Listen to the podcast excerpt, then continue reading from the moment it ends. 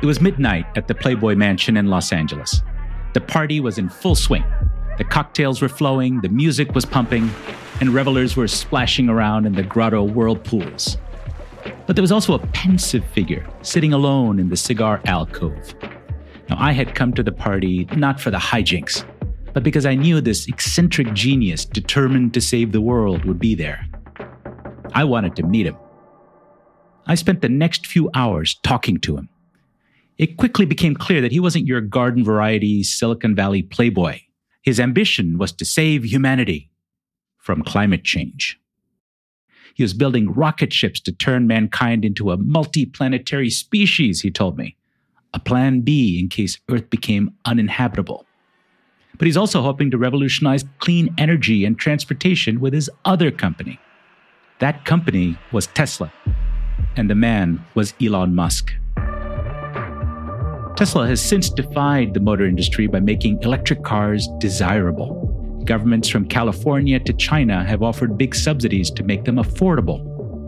They've done the hard part. But what about the rest of us? What changes should we be making to tackle climate change?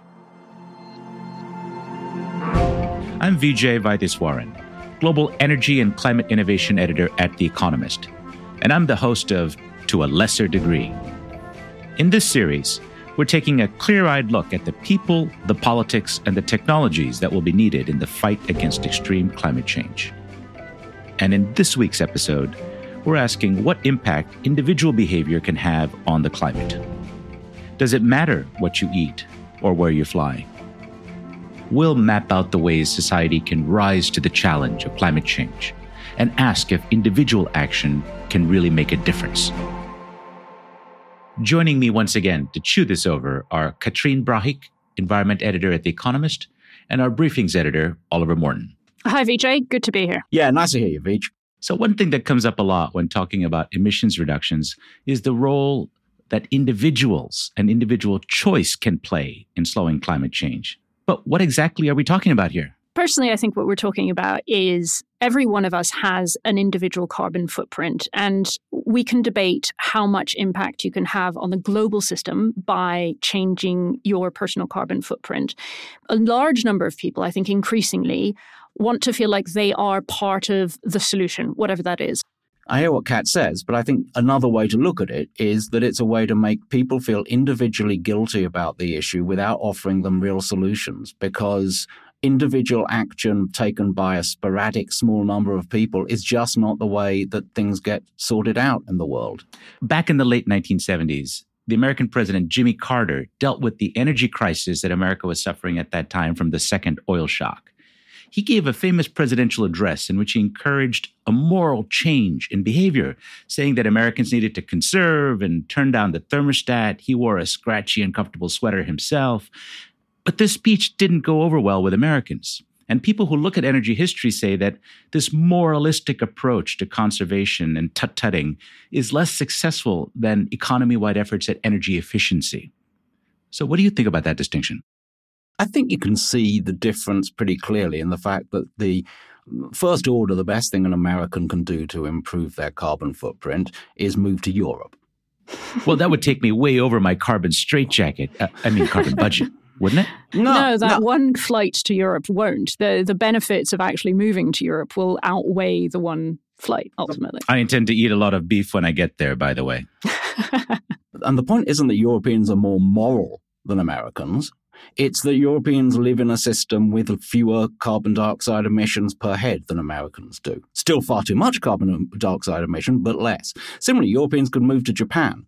And these are all countries which have high standards of living. And the difference between them isn't the morality of their people, it's the structure of their energy services and the structure of their economy and the weight that successive governments have given to improving emissions in various different ways. I think that, that, that really answers the question. Individual morality is fine, but it doesn't bring in and of itself collective solutions. Demand and individual choices are good, but the system has a responsibility to make those choices available to the individuals. Of the choices that individuals can reasonably make, which behaviors are the ones that are the least important and which are the ones that could give us the biggest bang for the buck? Flying. I've got some numbers here, for instance, and these relate to the average British households carbon footprint. And you're looking at something on the order of eight tons of CO2 per year a third from transport from your car, a third from heating, and 12% from flying. In terms of personal choice, the car is something that you could easily change. You could easily buy an electric vehicle. Hang on.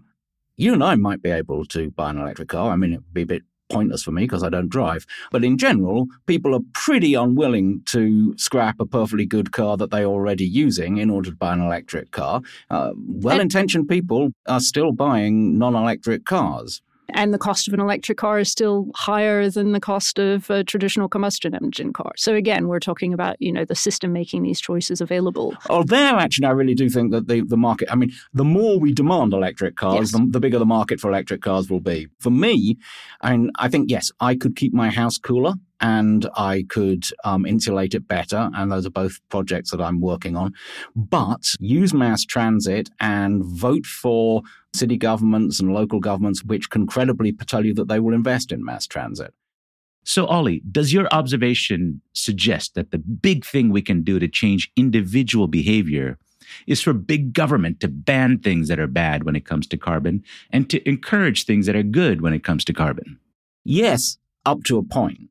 The problem is that governments don't have and shouldn't have absolute freedom of action to tell people what how they regulate every part of their lives. And in democracies, you have this great advantage that governments which try to do that against the public will will not last long in governments. I would not care to be a government which tried to ban air travel. Or for that matter, tried to ban having children. People who don't have children dramatically lower emissions, don't they? Uh, but no democratic country would try to instigate limits on having children because it would provoke an outcry. Yeah, I agree. The whole idea of tackling climate change, of stabilizing the climate in some sort of habitable envelope for humanity is not to make everybody miserable in the process, right? The idea is to create, in fact, a, an, an envelope that is habitable and equitable for everyone. I think your point on making things equitable is an important one, Kat. There are some individuals who take loads of long haul flights a year, and others who have huge houses with poor insulation, while there are others who still barely use any electricity and never travel by plane. How can we get people to use energy more efficiently? There is an interesting proposal that looks at the carbon budget for the planet and divvies it up among all the people living on it. The concept is a personal carbon allowance with tradable carbon credits to encourage more sensible use of energy. I spoke with an academic who's been looking closely at this in her work. Climate change is not something that government alone can solve. It's not a thing that the industry can solve or only individual. We have to think about ourselves as taking part in a societal action. We are not only consumers. Yael Parag is the vice dean of the School of Sustainability at the Reichman University in Israel. She's an expert on energy policy, future energy systems, and consumer behavior. If individuals are treated only as consumers, the only way to talk to them is by providing the right economic signal. But if I am treated as a citizen with responsibility to play some role in solving the shared challenge of the climate crisis, I should be approached with different tools, not only with price signals. The idea of social responsibility is a very powerful one. So, is there a way to tap into this sense of social responsibility across society? Personal carbon trading uh, or personal carbon allowances is actually a concept that tells you this is your amount of uh, emissions that you can add to the atmosphere while still allowing us to meet the two degrees target. Every person receives a carbon budget or carbon allowance. And in every carbon emitting activity, he has to surrender units of carbon. Usually it covers electricity bills, natural gas for heating or oil for heating, uh, private transport, and flights. So you mentioned personal carbon trading. Would I be able to buy carbon credits to fly around the world? Or am I restricted so that once I've used my carbon budget, it's gone? I looked at the policy proposal that you can actually trade. So if you behave in a low carbon way and you have access credits, you can sell it to the personal carbon market and earn money. So this incentivizes you to behave in a greener way or in a low carbon way. However, if you need more allowance because you use more energy, you can buy the extra allowance in the personal carbon market. So we don't want people to have no access to the carbon. Uh, if they need more carbon, they can buy it in the market. They might need to pay for it and it might be expensive, but they can do it. So, would you recommend that a personal carbon allowance be implemented? It's theoretically a very powerful tool. Would I advocate for it? No, I think we need to look at it in a more rigorous way to see could this be another building block in our solution? There is no silver bullet here. So, personal carbon allowances may be a useful step, even if libertarians bristle at the restraints on freedom they impose, but they alone won't fix the world's climate problems, particularly when the changes that individuals can make in their carbon budgets pale in comparison to the changes that governments can make to energy policy. We'll get our teeth into another way to reduce emissions in just a moment. First, a reminder that if you're not already an Economist subscriber, you can get the best offer by heading to economist.com slash climatepod. In this week's issue, we report on the epic race between America's two mightiest car makers to build the best electric pickup truck.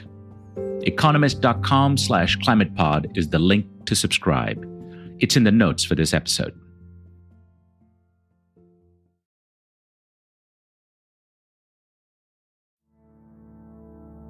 Now, if you want to reduce your individual carbon footprint, a good place to start is with what you eat.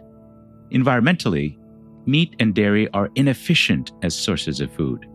They provide just 18% of calories, but use 83% of farmland. The livestock industry, meat and dairy, require about three of the 4 billion hectares of land that are dedicated to food production globally. That is China plus India times two plus Indonesia. That's Bruce Friedrich, the founder and CEO of the Good Food Institute, a nonprofit group. Right now, the Brazilian rainforest is being burned down, one, to grow soy, predominantly to be fed to chickens and pigs. But a lot of the rainforest is also being burned down just to graze cattle. Not only that, ruminant livestock such as sheep and cattle release large amounts of methane, a powerful greenhouse gas.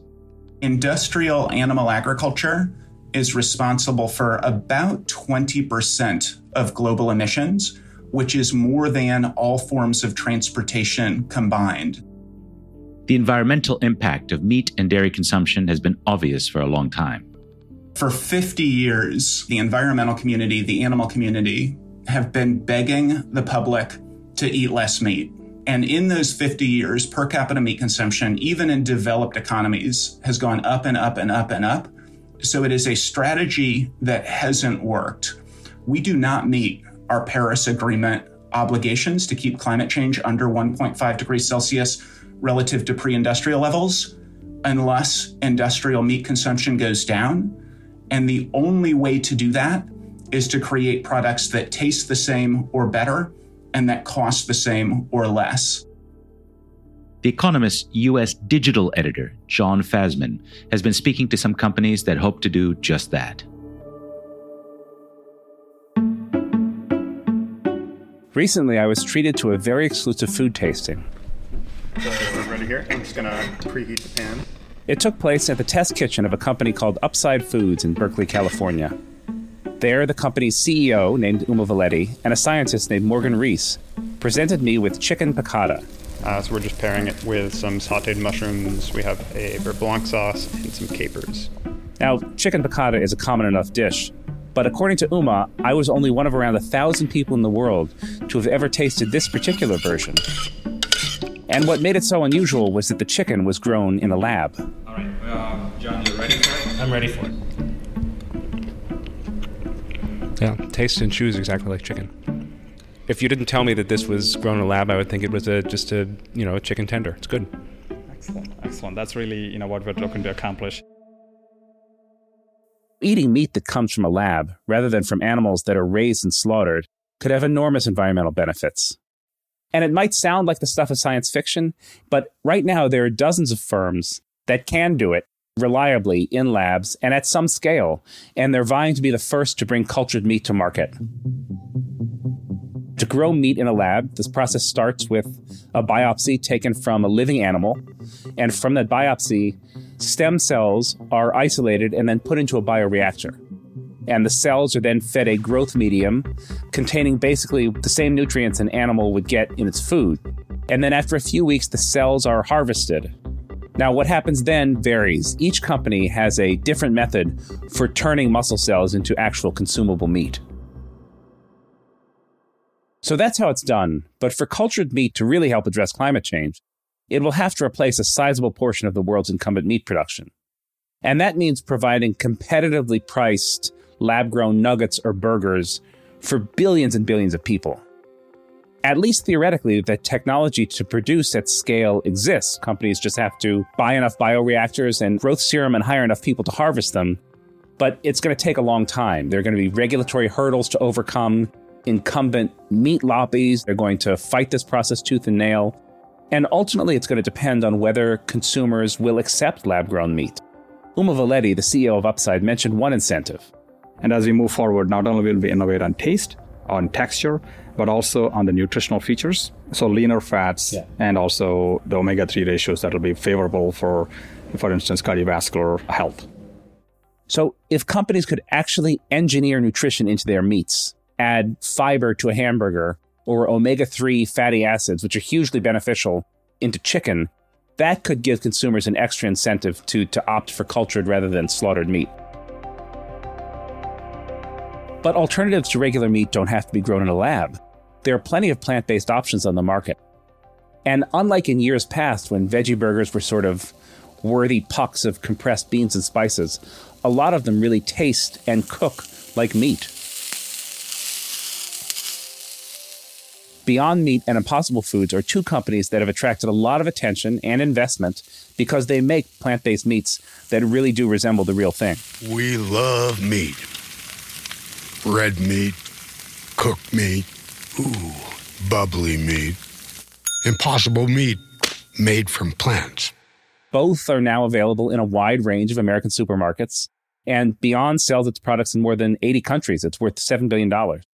The company was founded in 2012 by a guy named Ethan Brown, who I met and spoke to when I visited the company's global research facility in El Segundo, just outside Los Angeles. Beyond Meat is a company that's focused entirely on building meat directly from plants. And the idea is not to create a substitute or an alternative, but rather is to uh, understand meat better than anybody in the world and then go about the process of rebuilding that directly from plants. And so what we do is characterize animal protein here a lot, right? What is characterizing? So understanding its structure and understanding uh, its constituent parts and uh, and its architecture. Um, and here too, precise formulas and processes vary by firm, but broadly, to make ground meat without animals, you first have to isolate protein from a plant source. Most often, that's peas or soybeans. This isolated protein gets turned into a powder and then that gets mixed with other ingredients so it mimics the appearance, taste, and texture of the meat it's intended to replace. And these companies go to really great lengths to achieve that. For example, the Beyond Research Facility, I watched one team load a cooked beef patty onto a huge floor to ceiling vise called an E mouth. And the purpose of doing that was to measure how much force is needed to squeeze it. And the idea is that their plant based burger should have the same mouthfeel, should require sort of the same pressure as a ground beef burger. Now, as Mr. Brown explained to me, he's not aiming just for vegetarians and vegans. You're going for meat. We're going 100% yeah, toward the carnivore and what we call flexitarian. And so there was this great stat out of uh, Kroger where 93% of the consumers were putting the Beyond Burger in their cart. We're also putting animal protein in. That was like a big deal for us, show that we're getting through to the mainstream. So improving the technology and making it appealing to customers and making it a sort of natural part of their diet. You can buy Impossible Burgers next to cow based burgers. That's the way to encourage people to eat less meat. I think that the pioneers were thinking about climate, but I think in the main, people weren't, right? Yeah. So, us, our approach here is we have to create a product that people desire more than they desire animal protein because we're not going to get there through you know philosophy or through moralizing. I think people are drawn to something that's going to make them feel better is going to taste great and if they can do something good for the world while they're doing that it's a win for everybody. One problem though is that the better plant-based burgers the beyond and impossible products they're still more expensive in most markets than standard beef. They're closer to the price of organic grass fed beef. And while studies find that weight for weight plant based patties are responsible for just one tenth as much greenhouse gas emission as muscle based ones, that might not be enough to convince most meat eaters to spend more on them. A world in which meat no longer comes from animals, or no longer comes mostly from animals, is a world with less agriculture driven deforestation and fewer methane emissions associated with cattle raising. And it might even be one in which ranches can effectively return to nature and they can become carbon sinks rather than carbon emitters. Now, people shouldn't underestimate how difficult it's going to be to get the world to eat less meat. Meat is cheaper than it should be because, in the current system, the environmental costs are externalized, so consumption is high in the rich world and soaring in the developing world. If alternatives to meat don't scale up, don't become cheaper and better tasting, there's a real risk that this tech driven revolution will provide niche feel good foods for a few, but little, if anything, for the many.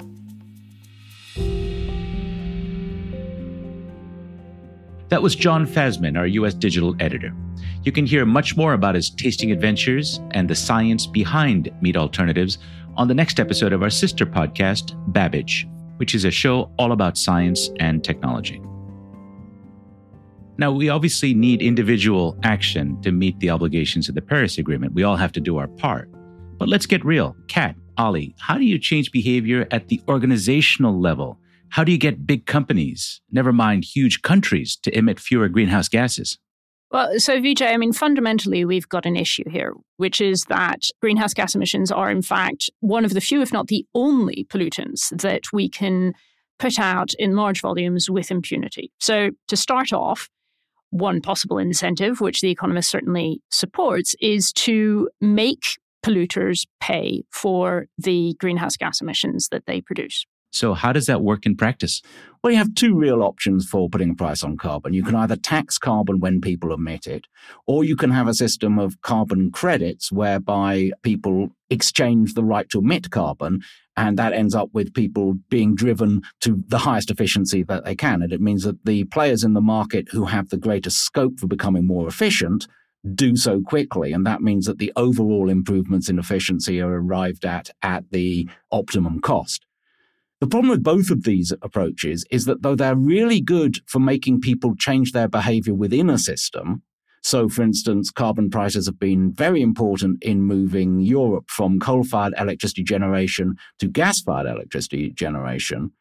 They're not necessarily ways to make people come up with the new technologies, put new technologies into play at a large scale. There's another distinction, isn't there, Ollie? The taxing systems give you certainty on price will know in advance what price polluters will pay, but we'll have no guarantee of solving the problem. That is the emissions outcome. But if you have a system of carbon regulation, such as a cap and trade system, you're guaranteed the outcome, at least in theory, but it's not clear what the cost of achieving that will be. So it depends a little bit on what society values. Well, it also means that in both cases, you in the end have to come up against political realities and you have to allow ways out for both. So, for instance, when Britain had a fuel escalator tax, when things got really tough, that tax stopped escalating. And that's one of the reasons that these things break down. Because one of the problems with a carbon tax or a carbon price of any sort is it's not just instantiating it, it's also convincing people that it is going to stay or indeed increase over decades if you really do convince everyone that there's going to be a high price of carbon in 2040, and absolutely everyone believes that, you will get a lot of change and maybe some quite radical change. But if you just say there's going to be a high price of carbon, people say this person is making a statement about tax rates in 2040. And I think that that's not a thing that you can be certain about. And that's always going to be the Achilles heel, not being sure that the system will stick the long term perspective here is really important. And To come back to your earlier initial question, what can be done in order to incentivize companies, the, the wider system, to shift towards a low carbon economy? Giving that long term certainty is crucial. And we've seen, you know, industries have been asking for this for years. And part of that for me isn't just the pricing, right? It's also the regulatory system. So if you have, for instance, emissions targets that are legally binding within a country, and therefore that have more staying power than just whatever the government in power of the moment is saying, then that offers industries more certainty as to what's going to happen, say, over the next decade or the next decades. But one problem is that the politics of carbon pricing are very difficult. If you're going to tax something that's embedded in almost everything we use, the ordinary voter is going to say, hey, you're going to raise prices for me, right? This is going to make things more expensive. I don't like it. Now, one idea that I've long advocated is to make carbon taxes revenue neutral. That is, all the money collected by carbon taxes are returned as refunds to taxpayers. But if you have seven Hummers, as Arnold Schwarzenegger did when he was governor of California, guzzling gasoline, then he would have paid a much higher carbon tax than the, the virtuous Californian who has just a bicycle and a Toyota Prius. Yeah, a dividend system where some of the money or all of the money raised by the carbon tax is returned to voters is an interesting one. For me, there's a bit of an issue, which is that we know that the transition to a low carbon economy is going to cost the system money, right? It comes with costs. And actually, does it make sense to return that revenue to the voters, or does it make sense to use the revenue in order to pay for the energy transition? Let's turn to the use of other ways of doing carbon pricing. In July, the European Union proposed something called a carbon border adjustment.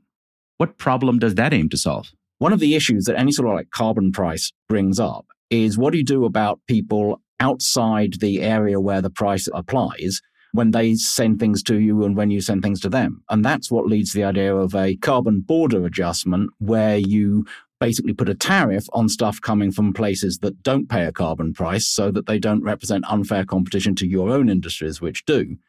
The problem with this, speaking as someone whose salary is paid by The Economist, is that it's terribly open to protectionism. And so, what you really want is very large systems of carbon pricing which avoid those sorts of problems. Unfortunately, that means you have to have large political systems which can enforce those prices. And the world tends at the moment to draw its political boundaries pretty clearly at the edges of nation states, with honorable exceptions like the European Union.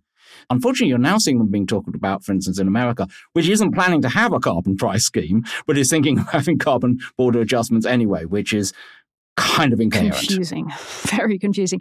Um, it's also a political tool. Part of the point of the European Union coming up with this carbon border adjustment mechanism is to put pressure on other countries, the politics of which it doesn't control, to institute some kind of carbon tax. So if you're India or China you have a choice. You can either leave your industries to pay the tax at the border, or you can start instituting your own carbon tax, in which case the carbon border adjustment mechanism ceases to apply. So there's also sort of a political lever to this adjustment mechanism. Okay, so I accept your theoretical point that carbon border taxes can be very useful. But my worry is that in practice, they will encourage protectionism and set off a global trade war. I guess the only thing we'll agree on about this is that it's yet another political minefield to navigate in the energy transition. Now, the world isn't all bad news. In the final part of each episode, I want one of us to bring in something encouraging. Think rescuing kittens from a well, a story we've read about, or a deeper trend we've observed, or a positive angle related to climate change. I've got some good news for us the first batch of steel made in a way that is compatible with deep decarbonization, that is producing very low greenhouse gases, has just been delivered by a Swedish company, HYBRIT, to a commercial customer. And I think this is a marker for how hydrogen can play an important role, small but important role in the future of tackling climate change. That sounds really cool. I hadn't heard that. And low carbon solutions for steel and cement are very high on the agenda. So it's great to know that they're here. Yeah. I mean, my question, though, Vijay, is that from vague memories of the Bessemer process at high school, I, I thought carbon was basically built into steel. I thought that was part of the whole point. Ollie, you're quite right that carbon is inherent in strength in steel. But the process of using blast furnaces and coking coal, which is how a lot of steel, especially the high quality steel, is made around the world, is inherently producing lots of greenhouse gases. Steelmaking produces maybe 8% of the world's greenhouse gases. Whereas if you're able to substitute for that process with something called direct reduction, which uses hydrogen, which can be made from renewable sources, you're able to eliminate that greenhouse gas source. And that's the opportunity here. And that sounds absolutely wonderful. I'm happy. I mean, obviously, the problem is getting the hydrogen cheap enough, but I know that hydrogen is also getting cheaper. So, yeah, I have little to quibble with. Ollie is happy. Wait, Ollie's feeling. A rare point of agreement on this panel. And, and, just as a note of caution, I want to say for our listeners, of course, this is going to take time. It is expensive, it's cumbersome, but it points to a future in which hydrogen can be one of the tools for deep decarbonization. Windmills and Teslas ain't going to solve climate change by themselves. That's it for this week's episode. Join us next week when we'll look at the best ways to suck greenhouse gas emissions out of the atmosphere. The new episode will be available next Monday. To a lesser degree was edited by Marguerite Howell, produced by Rory Galloway and Hannah Marino. The executive producer was John Shields, and the sound engineer was Evan Viola.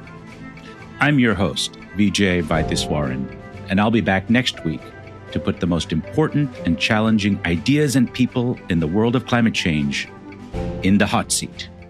See you then.